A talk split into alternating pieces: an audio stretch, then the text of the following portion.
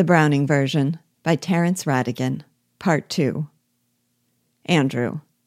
Come in. He crosses below the table. Taplow enters, a trifle breathless and guilty looking. He carries a medicine bottle wrapped and sealed. Ah, Taplow. Good. You have been running, I see. Taplow. Yes, sir. He crosses to the end of the settee. Andrew. There was a queue at the chemist's, I suppose. Taplow. Yes, sir. Andrew. And doubtless an even longer one at Stewart's. Taplow. Yes, sir. I mean, no, sir. I mean, he looks at Milly. Yes, sir. He crosses below the settee to Milly and hands her the medicine. Milly. You were late yourself, Andrew. Andrew.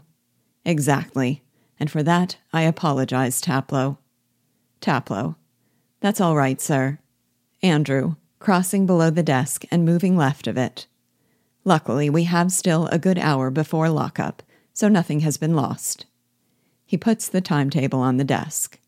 Frank, moving to the door, to Milly. May I use the shortcut? I'm going back to my digs. Andrew sits at his desk and opens a book. Milly, rising and moving upright of the settee. Yes, go ahead. Come back soon. If Andrew hasn't finished, we can sit in the garden. She crosses above the table, center, and picks up the shopping basket. She puts the medicine on the sideboard. I'd better go and see about dinner. She goes out, up center. Andrew, to Frank. Taplow is desirous of obtaining a remove from my form, Hunter, so that he can spend the rest of his career here playing happily with the crucibles, retorts, and Bunsen burners of your science fifth. Frank, turning at the door. Oh, has he?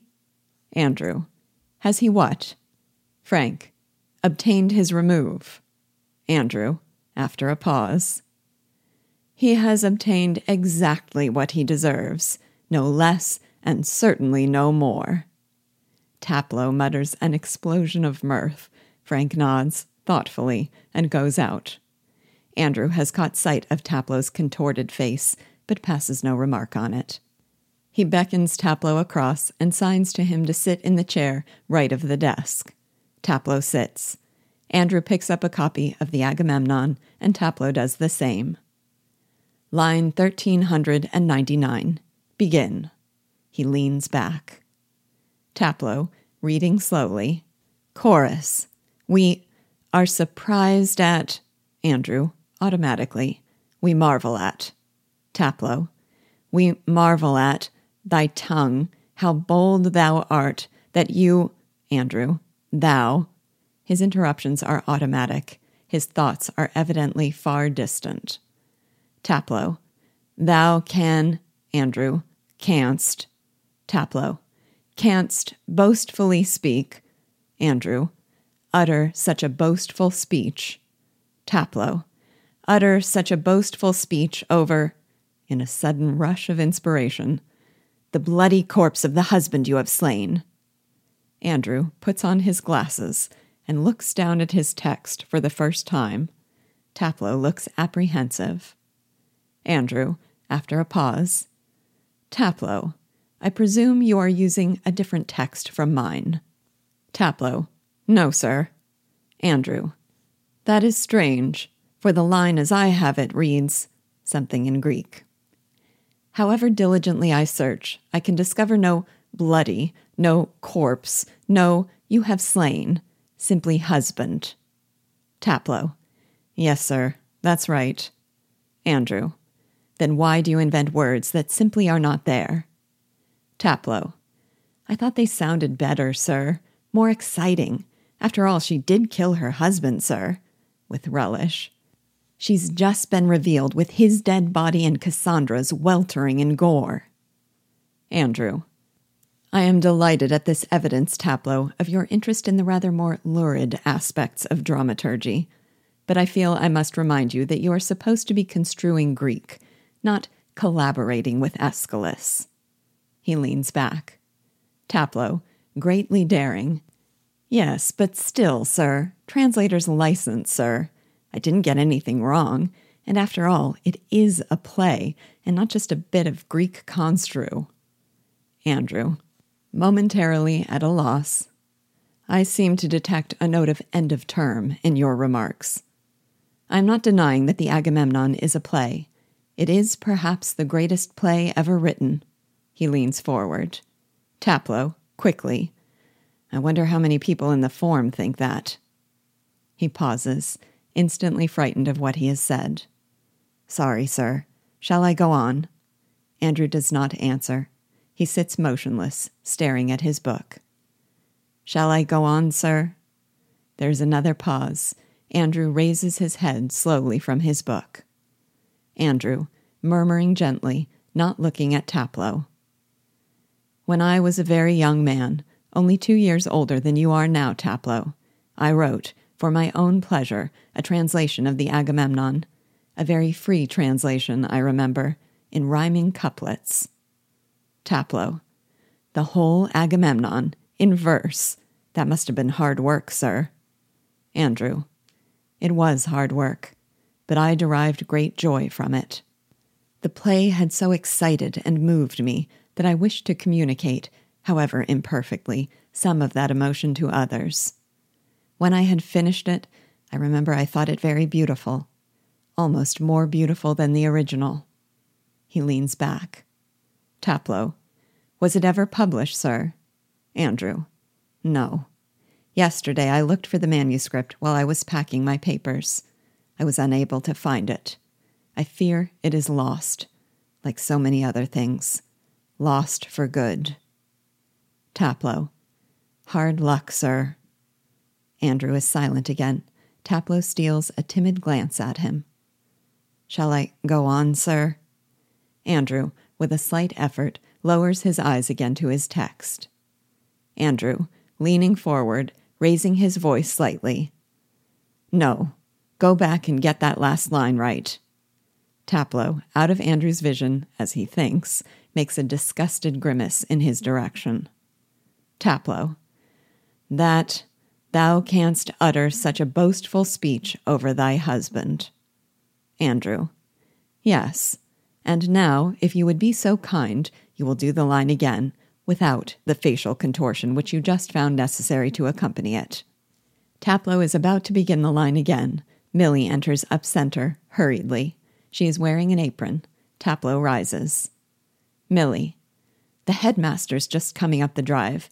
Don't tell him I'm in. The fish pie isn't in the oven yet. She exits up center. Taplow, turning hopefully to Andrew. I'd better go, hadn't I, sir? I mean, I don't want to be in the way. Andrew. We do not yet know that it is I the headmaster wishes to see. Other people live in this building. There is a knock at the door upright. Come in.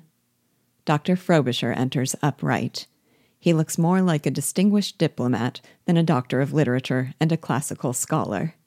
He is in the middle fifties and goes to a very good tailor. Andrew rises. Frobisher. Ah, Crocker Harris, I've caught you in. I'm so glad. He crosses behind the settee and comes down left of it. I hope I'm not disturbing you. Andrew. I have been taking a pupil in extra work. Taplow eases below the table center. Frobisher. On the penultimate day of term, that argues either great conscientiousness on your part or considerable backwardness on his. Andrew. Perhaps a combination of both. Frobisher. Quite so. But as this is my only chance of speaking to you before tomorrow, I think that perhaps your pupil will be good enough to excuse us. He turns politely to Taplow. Taplow. Oh, yes, sir. That's really quite all right. He grabs his books off Andrew's desk. Andrew, crossing to Taplow.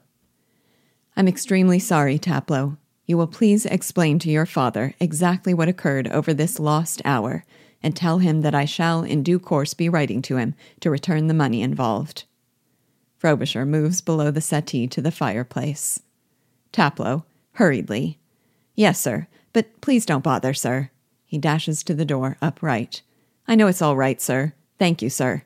He darts out. Frobisher, idly picking up an ornament on the mantelpiece. Have the Gilberts called on you yet? He turns to Andrew. Andrew, moving center. The Gilberts, sir? Who are they? Frobisher. Gilbert is your successor with the lower fifth. He is down here today with his wife, and as they will be taking over this flat, I thought perhaps you wouldn't mind if they came in to look it over. Andrew. Of course not. Frobisher. I've told you about him, I think. He's a very brilliant young man and won exceptionally high honors at Oxford. Andrew. So I understand, sir. Frobisher. Not, of course, as high as the honors you yourself won there. He didn't, for instance, win the Chancellor's Prize for Latin verse or the Gaisford. Andrew. He won the Hertford Latin, then? Frobisher, replacing the ornament. No. Mildly surprised. Did you win that, too? Andrew nods. It's sometimes rather hard to remember that you are perhaps the most brilliant classical scholar we have ever had at the school. Andrew, you are very kind. Frobisher, urbanely correcting his gaffe. Hard to remember, I mean, because of your other activities. Your brilliant work on the school timetable, for instance, and also for your heroic battle for so long and against such odds with the soul destroying lower fifth. Andrew, I have not found that my soul has been destroyed by the lower fifth, headmaster. Frobisher, I was joking, of course. Andrew, oh, I see. Frobisher, is your wife in? Andrew. Uh, no, not at the moment. Frobisher. I shall have a chance of saying goodbye to her tomorrow. He moves in a few steps below the settee. I am rather glad I have got you to myself. I have a delicate matter, two rather delicate matters to broach. Andrew, moving in slightly, indicating the settee. Please, sit down. He stands at the left end of the settee. Frobisher. Thank you. He sits. Now, you have been with us in all 18 years, haven't you? Andrew nods. It is extremely unlucky that you should have had to retire at so comparatively early an age, and so short a time before you would have been eligible for a pension. He is regarding his nails as he speaks, studiously avoiding meeting Andrew's gaze. Andrew crosses below the settee to the fireplace and stands facing it. Andrew, after a pause. You have decided, then, not to award me a pension. Frobisher. Not I, my dear fellow. It has nothing at all to do with me. It's the governors who, I'm afraid, have been forced to turn down your application. I put your case to them as well as I could. Andrew turns and faces Frobisher. But they decided with great regret that they couldn't make an exception to the rule.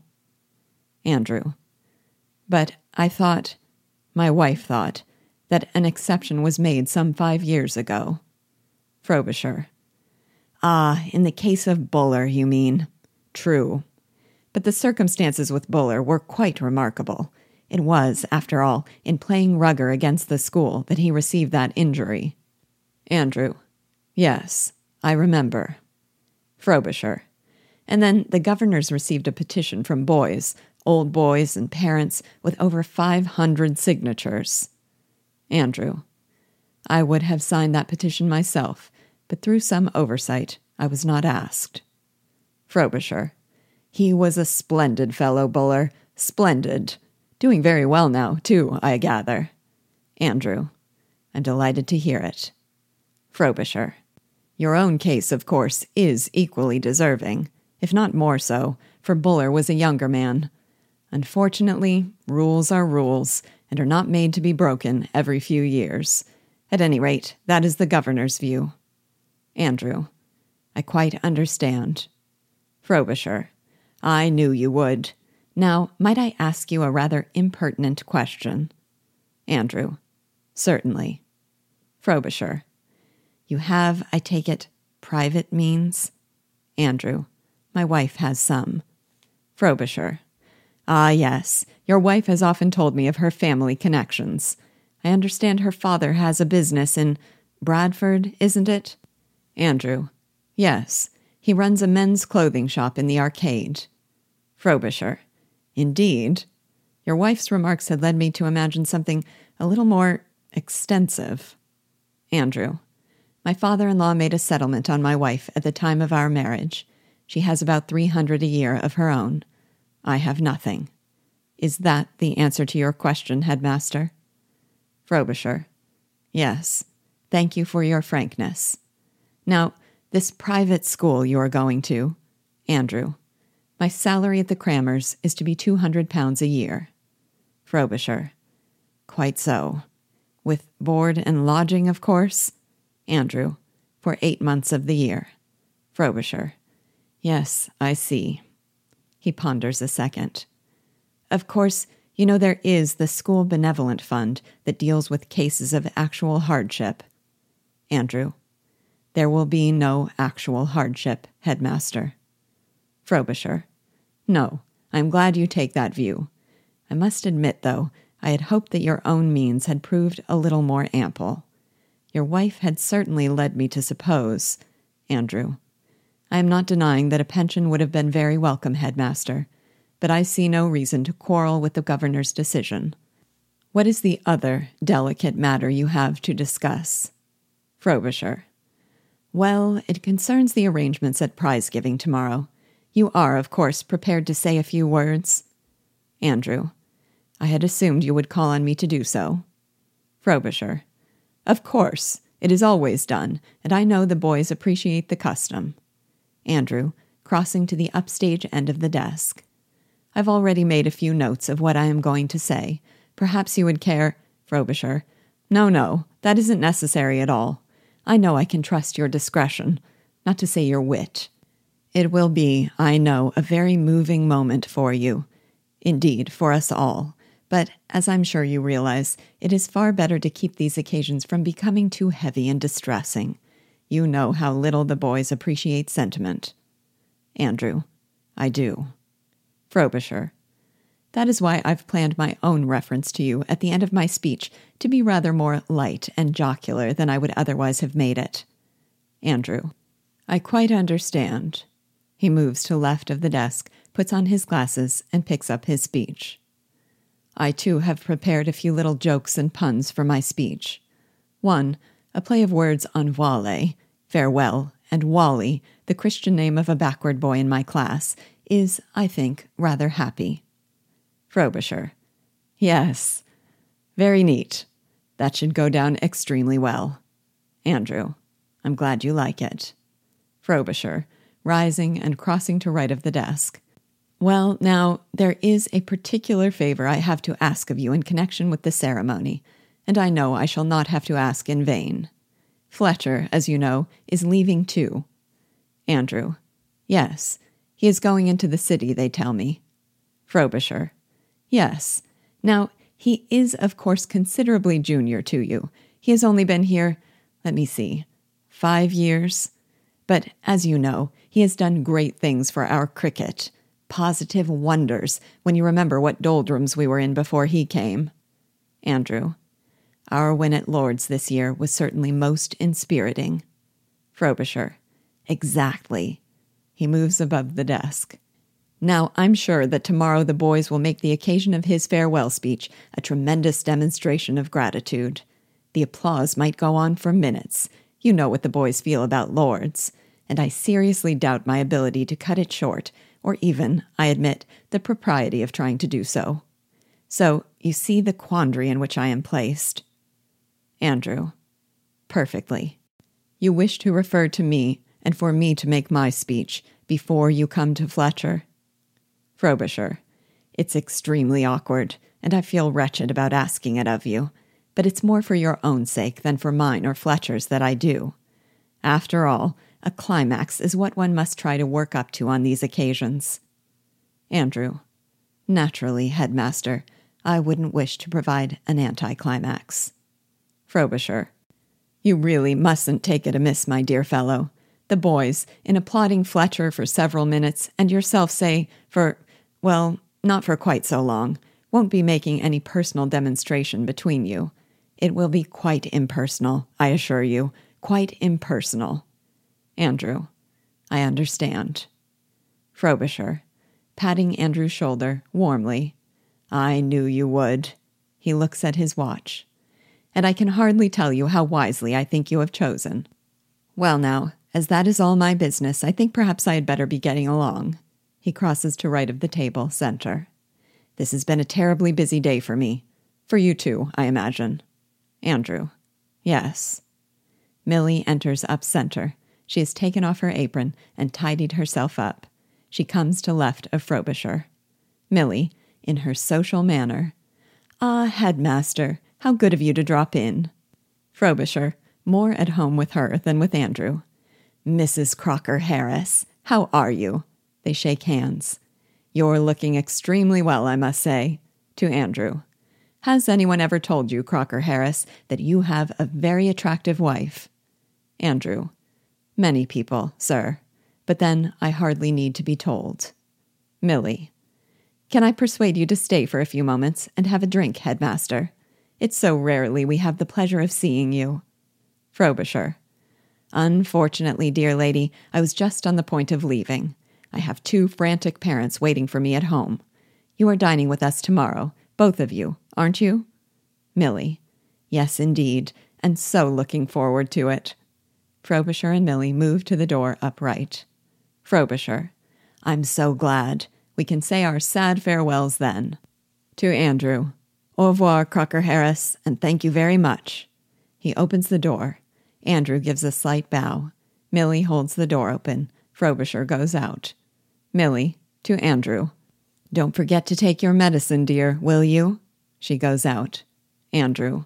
No. Frobisher. Off. Lucky invalid to have such a very charming nurse. Milly. Off. I really don't know what to say to all these compliments, headmaster. I don't believe you mean a word of them. Andrew turns and looks out of the window. Frobisher. Off. Every word. Till tomorrow, then. Goodbye. The outer door is heard to slam.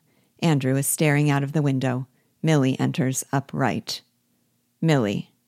Well, do we get it? She stands on the step. Andrew, turning and moving below the chair left of his desk, absently. Get what? Milly. The pension, of course. Do we get it? Andrew. No. Milly, crossing above the settee to center. My God, why not? Andrew, sitting at his desk. It's against the rules. Milly. Buller got it, didn't he? Buller got it. What's the idea of giving it to him and not to us? Andrew. The governors are afraid of establishing a precedent. Milly. The mean old brutes.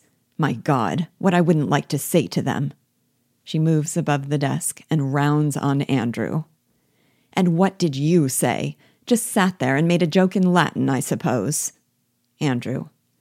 There wasn't very much I could say, in Latin or any other language.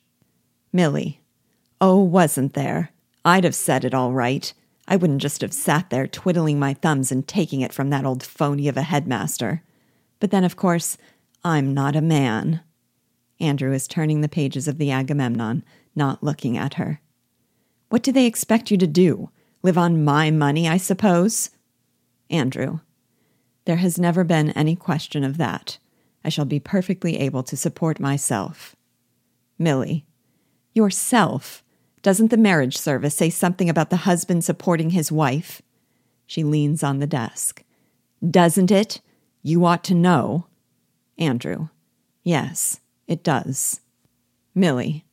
And how do you think you're going to do that on 200 a year? Andrew. I shall do my utmost to save some of it. You're welcome to it if I can. Milly. Thank you for precisely nothing. Andrew underlines a word in the text he is reading. What else did the old fool have to say? She moves to right of the chair, right of the desk. Andrew. The headmaster, he wants me to make my speech tomorrow before instead of after Fletcher. Milly, sitting right of the desk.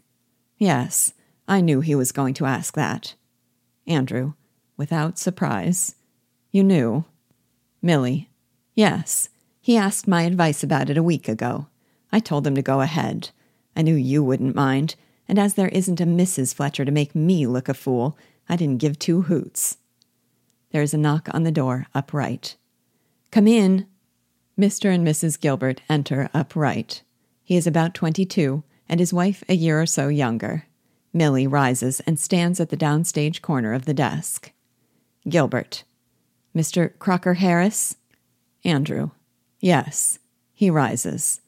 Is it Mr. and Mrs. Gilbert? The headmaster told me you might look in.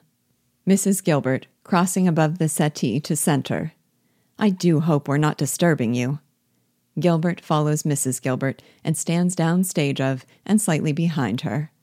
Andrew. Not at all. This is my wife. Mrs. Gilbert. How do you do? Andrew. Mr. and Mrs. Gilbert are our successors to this flat, my dear. Millie. Oh, yes. She moves to left of Mrs. Gilbert. How nice to meet you both. Gilbert. How do you do? We really won't keep you more than a second. My wife thought as we were here you wouldn't mind us taking a squint at our future home. Mrs. Gilbert, unnecessarily. This is the drawing room, I suppose? Gilbert crosses to the fireplace. He looks for a moment at the picture above the mantelpiece, then turns and watches the others. Millie. Well, it's really a living room. Andrew uses it as a study. Mrs. Gilbert. How charmingly you've done it. Millie. Oh, do you think so? I'm afraid it isn't nearly as nice as I'd like to make it. But a schoolmaster's wife has to think of so many other things besides curtains and covers. Boys with dirty books, and a husband with leaky fountain pens, for instance. Mrs. Gilbert. Yes, I suppose so. Of course, I haven't been a schoolmaster's wife for very long, you know. Gilbert. Don't swank, darling. You haven't been a schoolmaster's wife at all yet. Mrs. Gilbert. Oh, yes, I have. For two months. You were a schoolmaster when I married you. Gilbert. Prep school doesn't count. Millie. Have you only been married two months? Mrs. Gilbert. Two months and sixteen days. Gilbert. Seventeen. Millie, sentimentally. Andrew, did you hear? They've only been married two months. Andrew. Indeed. Is that all? Mrs. Gilbert, crossing above Millie to the window. Oh, look, darling, they've got a garden. It is yours, isn't it? Millie. Oh, yes. It's only a pocket handkerchief, I'm afraid, but it's very useful to Andrew. He often works out there. Don't you, dear? Andrew. Yes, indeed. I find it very agreeable. Millie, moving to the door up center. Shall I show you the rest of the flat? It's a bit untidy, I'm afraid, but you must forgive that. She opens the door. Mrs. Gilbert, moving up left of Millie. Oh, of course. Millie. And the kitchen is in a terrible mess. I'm in the middle of cooking dinner. Mrs. Gilbert, breathlessly. Oh, do you cook? Millie. Oh, yes, I have to. We haven't had a maid for five years. Mrs. Gilbert. Oh, I do think that's wonderful of you. I'm scared stiff of having to do it for Peter. I know the first dinner I have to cook for him will wreck our married life. Gilbert. Highly probable. Mrs. Gilbert exits up center. Millie, following Mrs. Gilbert. Well, these days we've all got to try and do things we weren't really brought up to do. She goes out, closing the door. Andrew, to Gilbert. Don't you want to see the rest of the flat? Gilbert, crossing to center. No, I leave all that sort of thing to my wife. She's the boss. I thought perhaps you could tell me something about the lower fifth. Andrew. What would you like to know? Gilbert. Well, sir, quite frankly, I'm petrified. Andrew. I don't think you need to be. May I give you some sherry? He comes down left to the cupboard. Gilbert. Thank you. Andrew. They are mostly boys of about 15 or 16. They are not very difficult to handle. He takes out a bottle and a glass. Gilbert. The headmaster said you ruled them with a rod of iron. He called you the Himmler of the lower fifth. Andrew, turning, bottle and glass in hand. Did he? The Himmler of the lower fifth. I think he exaggerated. I hope he exaggerated. The Himmler of the lower fifth. He puts the bottle on the desk, then fills the glass. Gilbert, puzzled. He only meant that you kept the most wonderful discipline. I must say, I do admire you for that. I couldn't even manage that with 11 year olds, so what I'll be like with 15s and 16s, I shudder to think. He moves below the chair, right of the desk. Andrew, it is not so difficult. He hands Gilbert the glass. They aren't bad boys, sometimes a little wild and unfeeling, perhaps, but not bad. The Himmler of the lower fifth. Dear me. He turns to the cabinet with the bottle. Gilbert, perhaps I shouldn't have said that. I've been tactless, I'm afraid. Andrew, oh no. He puts the bottle in the cupboard. Please sit down. He stands by the downstage end of the desk. Gilbert, thank you, sir. He sits right of the desk. Andrew, from the very beginning, I realized that I didn't possess the knack of making myself liked, a knack that you will find you do possess. Gilbert, do you think so? Andrew, oh yes, I am quite sure of it.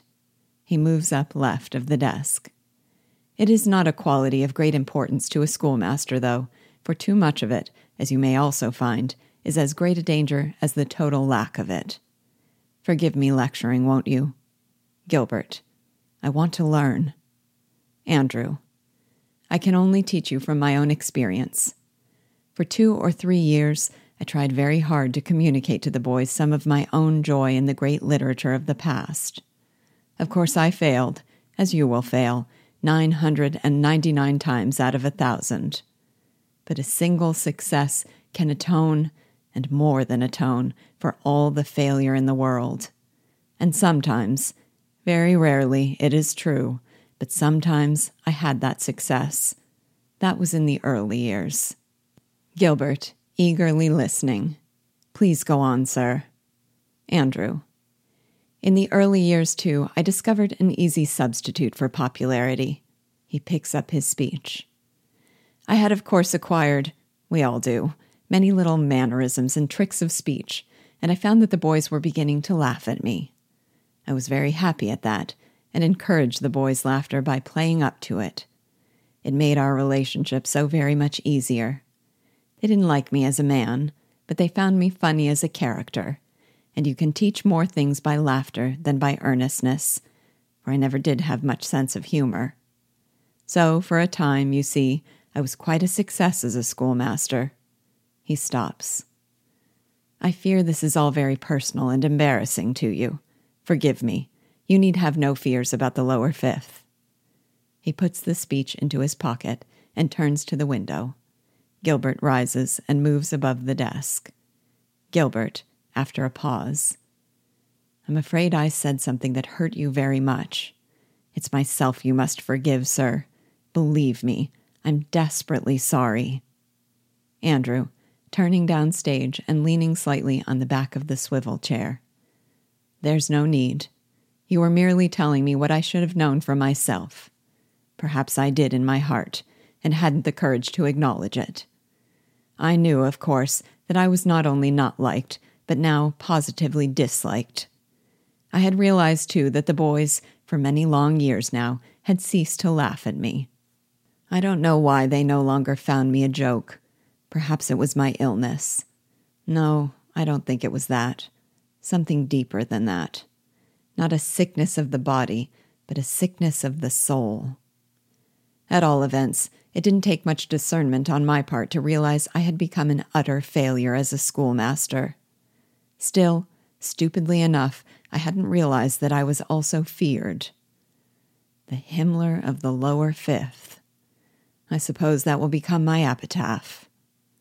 Gilbert is now deeply embarrassed and rather upset, but he remains silent.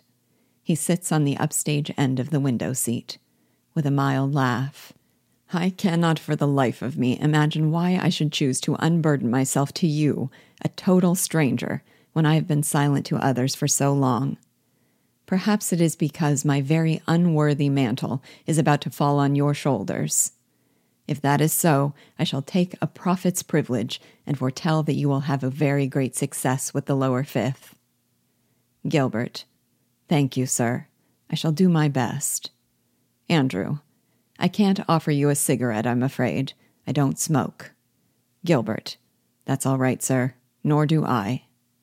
Mrs. Gilbert. Off. Thank you so much for showing me round. Millie and Mrs. Gilbert enter up center. Andrew rises. Millie comes down right of the table center, picks up the papers on the settee, and puts them on the fender down right. Mrs. Gilbert comes down left of the table center to right of Mrs. Gilbert. Andrew. I trust your wife has found no major snags in your new flat. Mr. Gilbert. No, none at all. Mrs. Gilbert.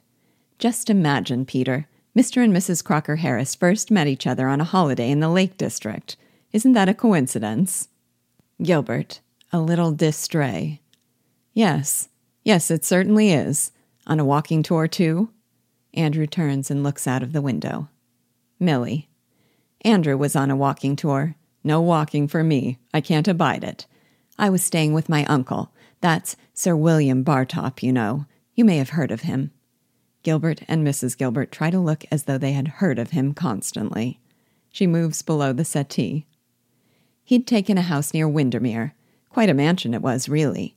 Rather silly for an old gentleman living alone. And Andrew knocked on our front door one day and asked the footman for a glass of water.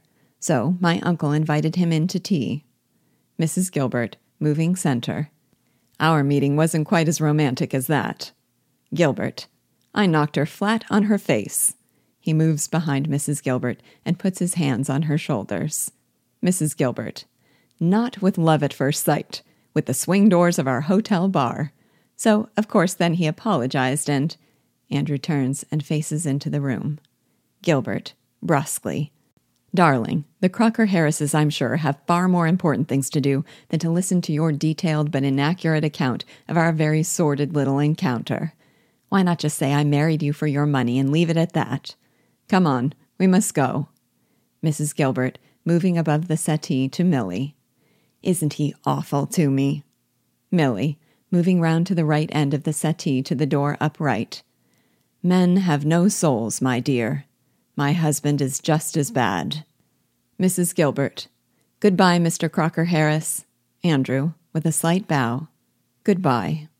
Mrs. Gilbert, moving to the door upright to Millie. I think your idea about the dining room is awfully good, if only I can get the permit. Millie and Mrs. Gilbert go out. Gilbert has dallied to say goodbye alone to Andrew. Gilbert. Goodbye, sir. Andrew, crossing center to left of Gilbert. You will, I know, respect the confidences I have just made to you. Gilbert. I should hate you to think I wouldn't. Andrew, I am sorry to have embarrassed you. I don't know what came over me. I have not been very well, you know. Goodbye, my dear fellow, and my best wishes. Gilbert, thank you. The very best of good luck to you, too, sir, in your future career. Andrew, my future career? Yes, thank you. Gilbert, well, goodbye, sir. He crosses upright and goes out.